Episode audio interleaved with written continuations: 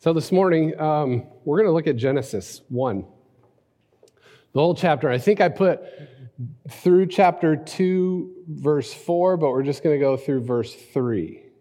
That's for you. Um, so you'll find it on the screen behind me. If you've got it with you, you'll find it on the screen in front of you. If you're with us at home uh, or who knows where you are, uh, you could be anywhere because it's online. That's the weird thing. Um, so Genesis one, the whole chapter, and I'm really kind of looking forward to this because this is, uh, there's so much you could say about Genesis chapter one. I mean, we can't even scratch the surface this morning, but um, it's one of the most important, I think, uh, chapters of Scripture in the Bible. It's all over the rest of the Bible. It's not just here. Uh, you find references to it literally everywhere. Um, so... It's good to to sort of live through it every once in a while. So we're going to do that. Genesis one, um, we're, we'll go through chapter two, verse three. So before we read, let's pray together. God, thank you again uh, for an opportunity to open your word, your book, your, your words to us. Uh, come, Holy Spirit, upon us, we pray. That you would open us up. Help us to see, help us to hear. Give us eyes that see and ears that hear. Thank you, Spirit, for hovering here in this place. Create something new in us. Amen. So Genesis one. Now, just listen to how, as I read it, Uh, there's this. There's a certain cadence to it. There's a certain rhythm to it. There's a certain. Uh, I don't know. It's like a uh, like an, a, a like a, a joyful dance happening here um, that I think is awesome. So it's really it's a it's a big giant poem, poetic. Uh, so here we go. In the beginning, God created the heavens and the earth. Now the earth was formless and empty. Darkness was over the surface of the deep, and the Spirit of God was hovering over the face of the waters. And God said, "Let there be light." And there was light. God saw that the light was good, and he separated the light from the darkness. God called the light day, and the darkness called night. And there was evening, and there was morning, the first day. And God said, "Let there be an expanse between the waters to separate water from water." And God made the expanse and separated the water under the expanse from the water over it, above it. And it was so. And God called the expanse sky. And there was evening and there was morning, the second day. And God said, "Let the water under the sky be gathered to one place. And let dry ground appear." And it was so. God called the dry ground land, and the gathered waters he called seas, and God saw that it was good. Then God said, "Let the land produce vegetation, seed-bearing plants and trees on the land that bear fruit with seed in it, according to their various kinds," and it was so. The land produced vegetation, plants bearing seed according to their kinds, and trees bearing fruit with seed in it according to their kinds, and God saw that it was good. And there was evening and there was morning the third day. And God said, "Let there be lights in the expanse of the sky to separate the day from the night, and let them serve as signs to mark seasons and days and years. And let them be lights in the expanse of the sky to give light on the earth." And it was so. God made two great lights, the greater light to govern the day and the lesser light to govern the night. He also made the stars. God set them in the expanse of the sky to give light on the earth, to govern the day and the night, and to separate light from darkness. And God saw that it was good. And there was evening and there was morning the fourth day. And God said, "Let the water teem with living creatures, and let birds fly above the earth across the expanse of the sky." So God created the great creatures of the sea, and every living and moving thing with which the water teems according to their kinds, and every winged bird according to its kind. And God saw that it was good. God blessed them and said, "Be fruitful and increase in number, and fill the water in the seas, and let the and let the birds increase on the earth." And there was evening and there was morning the fifth day. God said, let the land produce living creatures according to their kinds, livestock, creatures that move along the ground, and wild animals, each according to its kind. And it was so. God made the wild animals according to their kinds, the livestock according to their kinds, and all the creatures that move along the ground according to their kinds. And God saw that it was good. Then God said, let us make human beings in our image, in our likeness, and let them rule over the fish of the sea and the birds of the air, over the livestock, over all the earth, and over all the creatures that move along the ground. So God created human beings in his own image. In the image of God, he created them. Male and female, he created them. God blessed them and said to them, be fruitful and increase in number. Fill the earth and subdue it. Rule over the fish of the sea and the birds of the air and over every other living creature that moves along the ground. Then God said, I give you every seed-bearing plant on the face of the whole earth and every tree that has fruit with seed in it. They will be yours for food.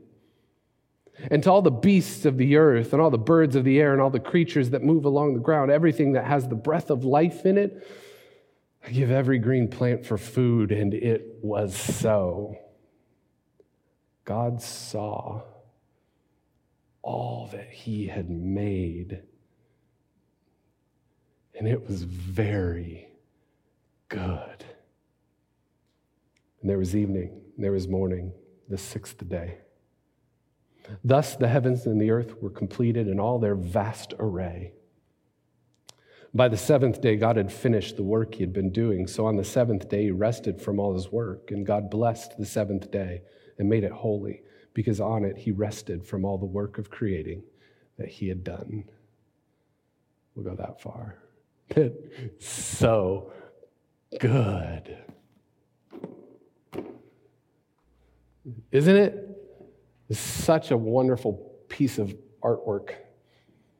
And God said, and it was so, and it was good. And God said, and it was so, and it was good. And God said, and it was so, and it was good, and it was good. It was very good. That word, good, is important. Tov is the word in Hebrew. Now, when we think about that word good, we, we think of it much like the ancient Greeks did. The way that they thought about this idea of good was that things, people, things, stuff was just good intrinsically, good in and of itself, or good was something that we we can strive for, that we can sort of go after, goodness. But the Hebrews, the ancient Hebrews, and still today, think of goodness very differently. See, say they see the world as and everything in it is very interconnected. So it's not just that things or people are good in and of themselves, but it's also the ties between things that are good. Right? So they saw the world, creation, and everything in it as, as the goodness of it, depend the goodness of the whole depended on the good depends on the goodness of the in-between of each individual part and the relationship between them. So goodness wasn't just something that you were and you strove for. It's if everything that has been created is doing the thing that it was meant to do and everything is working together as a whole, that's where the goodness is, because it's like a it's like this mix of stuff all humming together and doing what they've been created to do. That is what is good. In the beginning. In the beginning. I love it that the scriptures start this way, in the beginning, because beginnings are things that that that we experience all the time on a regular basis. We're all familiar with beginnings. For instance, uh, it's the morning. It's the beginning of a new day. It's not only just the morning, it's Sunday morning, which means it's the beginning of a new week. We're nine days into twenty twenty-two. We're still at the beginning of twenty twenty-two. There's so much to come. We don't know what. We don't know what lies ahead, but it's coming. Last week, Monday, Ames School District started school again, right? And in a week or so, they're going to start the second semester, the beginning of another semester. Beginnings are things that we experience all the time. There are other kinds of beginnings too. A new job, that's a new beginning. New responsibilities at an old job, another beginning. Maybe it's a new church. Maybe it's a new home. Maybe it's a new baby. Maybe it's another baby. Maybe it's a brand new spouse sitting by your side. Maybe it's an empty nest or an empty nest that's coming in the beginning. Beginnings are kind of fun, aren't they? I think they're fun because there's so much excitement. There's so much expectation. There's so much to look forward to in the beginning. But beginnings don't always come easy. Sometimes beginnings are, are hard because most of the time beginnings come with a whole, whole new set of questions. How am I going to do in school this semester? I've got all kinds of new classes, and it's going to be a different mix of students. Maybe I'll make some new friends. Will I like my new job? Will I thrive in the workplace? How will I handle the new responsibilities that I get at my current job? How am I going to learn how to do this new parenting thing without screwing up the life of another little person? How do I do this? How am I going to be a good spouse? Like, we've been married for almost twenty-two years, Renee, and I'm still thinking about the next twenty-two, if we get that together, if I last that long. Am I, what kind of a spouse am I going to be? How are you going to handle this empty nest thing? How are you going to handle this retirement thing? What are you going to do with all that time in the beginning? Beginnings come with all sorts of new questions, questions we don't know the answers to, and we just sort of have to figure it out as we go, as we make our way, right? In other words, in the beginning, beginnings come with what Genesis calls tohu avohu. Those are Hebrew words. They're the Hebrew words behind our words, formless and empty. Tohu avohu. Beginnings come with what we might call chaos. Right? In the beginning, God created the heavens and the earth. Now earth was formless and void and empty, and darkness was over the face of the deep. And the Spirit of God was hovering over the face of the waters. The earth was formless and empty. Darkness was over the face of the deep. Formless, empty, tohu, avohu, no order, darkness. In the beginning, there was chaos. In our beginnings, chaos is something we all confront. Period. There's not a person in here, there's not a person watching online who's exempt from a little tohu avohu, from a little chaos in life. One of the most chaotic times for me in life was my freshman year in college. I had it all figured out, like totally figured out. I knew what I was going to do, I knew what I was going to be, and it was going to be awesome. I was going to be a doctor. That's how it all was going to be laid out. I loved biology. I loved taking care of people. It was a perfect fit. You put those things together, and it makes perfect sense, right? There was no doubt in my mind about it. In fact, my sister was already charting the course. She's a doctor now. And I was like, that's what I'm going to do. That's where I'm going to go. And then I took this little class called chemistry. Anybody take chemistry in college? Yeah, I didn't like it. I didn't get it. I didn't understand it. I don't know why. It's the only class I ever struggled with in a bad way. I wound up getting a C, which is a problem. The only C I ever got. Not bragging, just saying. It's the only C I ever got. And that's a problem because if I was going to get into med school, I needed at least an A minus. So all of a sudden, tohu avohu, complete chaos. My foundation was totally shattered. I didn't know where I was going to go, what I was going to do. Formlessness, emptiness, darkness, chaos. I now had to think again about that question, what am I going to be when I grow up? Chaos. Right? In our beginnings, there's always a little chaos, always a little tohu avohu. Whether it's a new school year, whether it's a new school, a new house, a new home, a new baby, a new job, a new day, right? Remember when the pandemic started? Tohu avohu, anyone? Remember how chaotic? In some ways, we're still experiencing it. Chaos, Tohu avohu, darkness, formlessness, empty. We had to figure out, because we couldn't do this, we had to figure out how to stream the thing online. And we were scrambling. We were like, what? And so we started out with a phone on a tripod, and it was weird. Tohu avohu. Right? Beginnings always come with questions we can't always answer. They always come with a little bit of chaos. Is there any part of your life that feels a little tohu avohu-y right now? Are you feeling a little chaos in any place? If you are, if you're feeling that chaos, you're not alone, because there's not a person in the world who's exempt from a little tohu avohu, from a little chaos. But I also want us to notice something else about this creation story. Right? While no one's exempt from chaos, it's not necessarily a bad thing.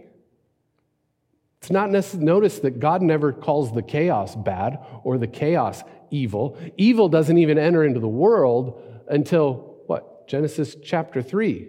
So before we talk about what like people like to call original sin, we got to talk about original goodness.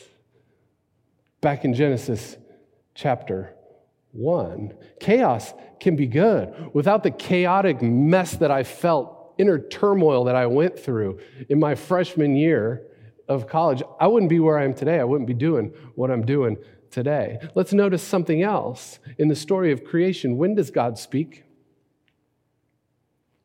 When there's chaos. From where does the voice of God boom? From out of the chaos. See, sometimes it's out of the chaos that the voice of God is most clearly heard. Maybe in God's completely unpredictable plan for each and every one of our lives, maybe a little tohu avohu is just the beginning of the creation of something new. It's just the beginning of creativity. Let's go a little deeper than that. Sometimes it feels like God is distant when we're experiencing chaos. Most of the time when we're experiencing chaos, it feels like, where did God go? What's happening? But the creation story reminds us that God is still intimately present. The Spirit of God was hovering over the waters. In the middle of all the chaos, in the middle of all the tohu avohu, God puts God's breath, God's wind, God's Spirit to work. God speaks, let there be light. And there was light, and God saw that the light was good. Let's think for a moment about speaking. Right? Let's think about the mechanics of it. Let's think about how intimate the thing that we're engaged in right now really actually is, because it's one of the most intimate present things that we do. So let's think about the mechanics here. Right now, as I speak, my diaphragm is literally pushing air, pushing my wind, my breath, from out of my lungs through my vocal cords, housed in this little thing we like to call the voice box. Those vocal cords are vibrating, causing sound waves to be produced. And at the same time, my mouth and tongue are moving in such a way that they're forming words, words that you can actually understand. And we learn this from a very young age. Little people, we begin forming words with the wind coming out of our mouths, right? Now, here's why speaking is intimate. The sound waves are traveling through the air at an incredible rate of speed, eventually making their way to your outer ear. Even y'all watching at home, the words that I'm speaking are creating sound waves that are some way traveling through the interwebs and coming through a speaker out of that, and your inner, your outer ear is catching them. How does that work? I don't know. It's a miracle. It's amazing. It's crazy. Your outer ear is then funneling those sound waves into your inner ear. And it's your tympanic membrane. Remember learning this? Your tympanic membrane is now vibrating. It's moving because of what I'm doing. Your inner ear is moving. Your tympanic membrane is vibrating three little tiny bones, Remember these bones? The hammer, the anvil, and the stirrup. Those bones are causing little hair cells to move along with another membrane resting on top of them. Those hair cells are transforming the mechanical movements into neural stimulation. What? Your nerves are bringing that stimulation to the brainstem, which is now transmitting that energy to your cortex, the portion of your brain that decodes sound and speech. And oh my goodness, that's all happening real time, instantly, boom. Speech is intimate. It's one of the most intimate things that we do. When I speak, I am actually making a part of you move. I'm in your ear. I'm in your head. That's intimacy right there. That's closeness right there. God put God's Spirit to work, and God said, "Let there be light," and there was light. And God said, and it was so, and it was good. And God said, and it was so, and it was good. When God speaks, things happen. When God speaks, you exist. When God speaks, you move. That's how intimate God is with every single one of us. From out of the chaos, God spoke and God said, and a universe was born. So friends, don't fight the chaos. Don't fight the tohu avohu. It's not necessarily a bad thing. The unanswered questions that cause chaos, don't fight the questions. Embrace them. Right? Live into the chaos. Maybe even lean into it and rest easy in it, knowing that the Spirit of God is right there, hovering so close. Be still and listen well. It's only a matter of time before God speaks and transforms that chaos into the creation of something beautiful, something new. And now I think we're going to talk about what I think is the most mysterious, greatest, miraculous part of this whole creation story. I think it's fascinating to me. So after gathering the waters into one place and calling them seas, this is in verse eleven, God says, "Let the land produce vegetation, seed-bearing plants and trees in the land that bear fruit with seed in it, according to their various kinds." And it was so. The land produced vegetation. Hey, land, why don't you get in on this thing? Make some trees and vegetation and vines and grass and whatever, seed-bearing plants. You know what I'm talking about. Get in on this. Hey, land, work with me. And then in verse twenty-four, and God said, "Let the land produce living creatures according to their kinds, livestock, creatures that move along the ground, and wild animals according to their kind." And it was so. And God said, "Let us make human beings in our image, in our likeness, and let them rule over the fish of the sea and the birds of the air, over the livestock, over all the earth, and over all the creatures that move along the ground." God blessed them and said to them, "Be fruitful and multiply. Increase in number, fill the earth, subdue." You get that? God said, "Let the land produce," and it was so. God said, "Let the land produce," and it was so. Let human beings multiply, increase in number, and fill the earth, and it was so very good. You get it? In other words, I think the biggest, most mysterious, miraculous thing about this whole creation story is that once created, creation is created, once created, creation gets in on the act of creating. Creation gets in on the act of creating. The artist creates a piece of artwork, and the artwork gets to create more artwork. There's an old children's book that I love. It's called Harold and the Purple Crayon by Crockett Johnson. I was going to read it to you, but I think it would take too much time. So instead, I'm just going to tell you about it. So there's this little boy, Harold. He's got a purple crayon. He goes on an adventure, and in the book, it's just a blank space. You got, you got Harold, and he got his purple crayon. He's like, "I want to go on an adventure." So what does he do? He creates one for himself. He draws with his purple crayon this little path that he can go on. And he starts walking down the path, and it takes too long. He's like, why is the path so long? So he creates a, a shortcut, right? And he goes on all this adventure. He, he does all sorts of different things, but he creates with his purple crayon what's next. He found himself hungry, so he created himself a picnic with all nine kinds of pie that he knew. And pretty soon he realized there's too much pie here. There's too much food here. I'm never going to eat it all on its own. So it's going to go to waste. So what does he do? He draws a couple of animals to help eat the pie. Pretty soon he finds himself climbing up a mountain and he falls off the cliff. Right? So what does he do? Falling through the air, he draws himself a hot air balloon. He found himself in the water, drowning. He didn't know what to do, so he drew himself a boat.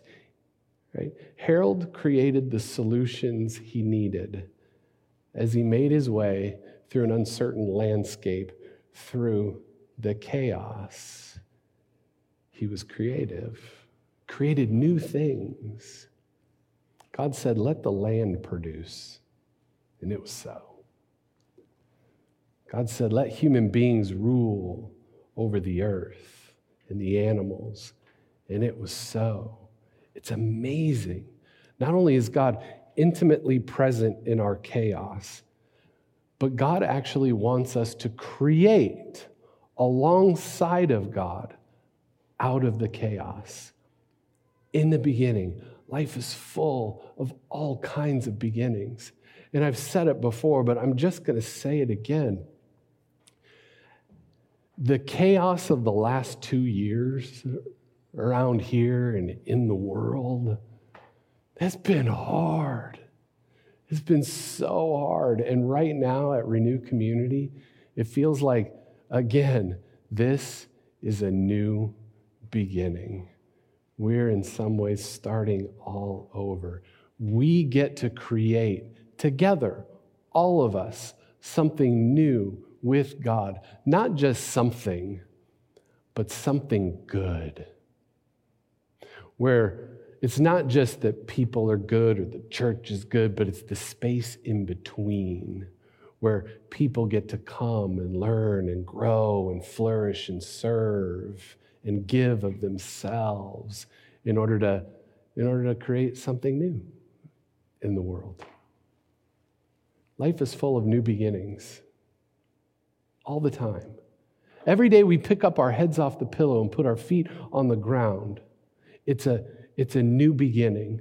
There's so much excitement. There's so much expectation. There's so much to look forward to, but there's also a little tohu avohu, a little chaos. Let's just kind of live into it for a while. Let's live into the chaos and uncertainty because we know that God is with us. We know that God will never leave us, ever. We know that God is intimately with us. So let's pick up our crayons together. Maybe it's purple. Maybe it's red. Maybe it's blue. Maybe it's yellow. Maybe it's green. I bet we've got the whole rainbow of color in here.